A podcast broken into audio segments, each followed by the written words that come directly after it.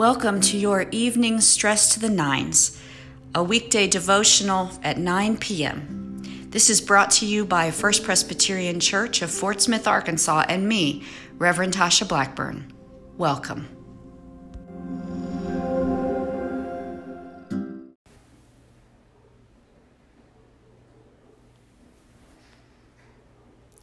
Good evening.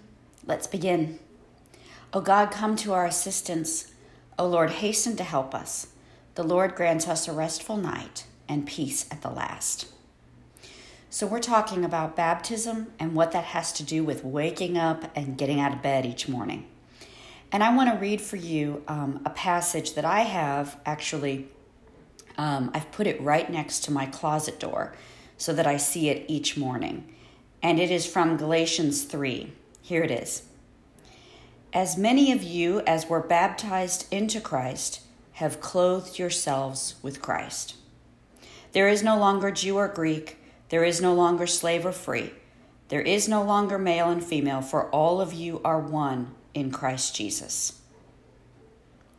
There's a lot going on in that passage, right? All of you are one in Christ Jesus. We could just chew on that uh, all week, all our lives.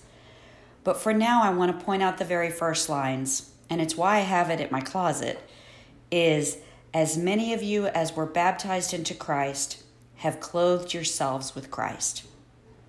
So we talked last night about we're probably never more vulnerable, more human, more ourselves than those first moments after we've opened our eyes in the morning. We've got those little crusties in the corners of them, and we are not uh, ready to meet the world and that that is a wonderful time to remember our baptism because long before we are ready to meet uh, any experience, any challenge, God has reached out to us. And now, a second step, we are stumbling toward the closet. What will we wear today? Who will we be today? What mass will we don today? Uh, what mass will we remove today? All of those questions um, in those first moments of our day. And our baptism reminds us that's the clothing we wear. We wear our baptism. And no matter what else we put on, the most important thing is that. Uh, whenever I baptize uh, someone in our church, this is what I say. I say these words. I, I put the sign of the cross on their forehead after they've uh, had the water uh, placed on them, and I say uh, their name, you are a child of God, sealed by the Holy Spirit, and marked as Christ's own forever.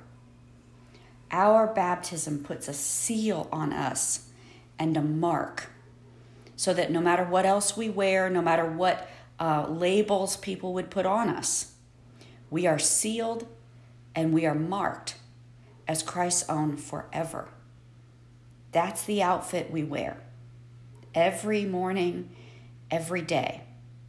I hope uh, as you get yourself ready tomorrow morning, or maybe right now, if you listen to this podcast at a later time, remember that. I, I, I wear my baptism first and I wear it foremost. Let's pray. Lord, we can feel so scattered at times. Who are we? Who do we want to be? Who do you call us to be? How close do we get? How far away are we? We pray that you would remind us again that the most important thing we are is your child sealed by the Holy Spirit, and marked as Christ's own forever. As someone who is sealed and marked with your identity, we are able to speak freely with you, to call you Father. And so we pray to you for those who need your presence, who are in your family but are feeling estranged, feeling left out, feeling unloved. Lord God, hear our prayers for them now.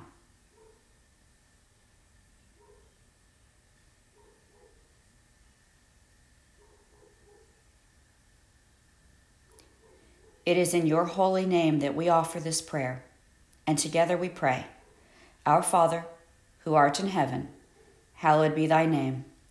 Thy kingdom come, thy will be done, on earth as it is in heaven. Give us this day our daily bread, and forgive us our debts as we forgive our debtors. And lead us not into temptation, but deliver us from evil.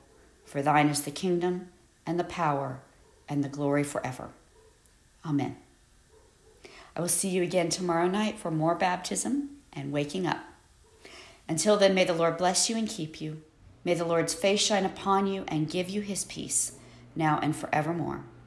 Amen.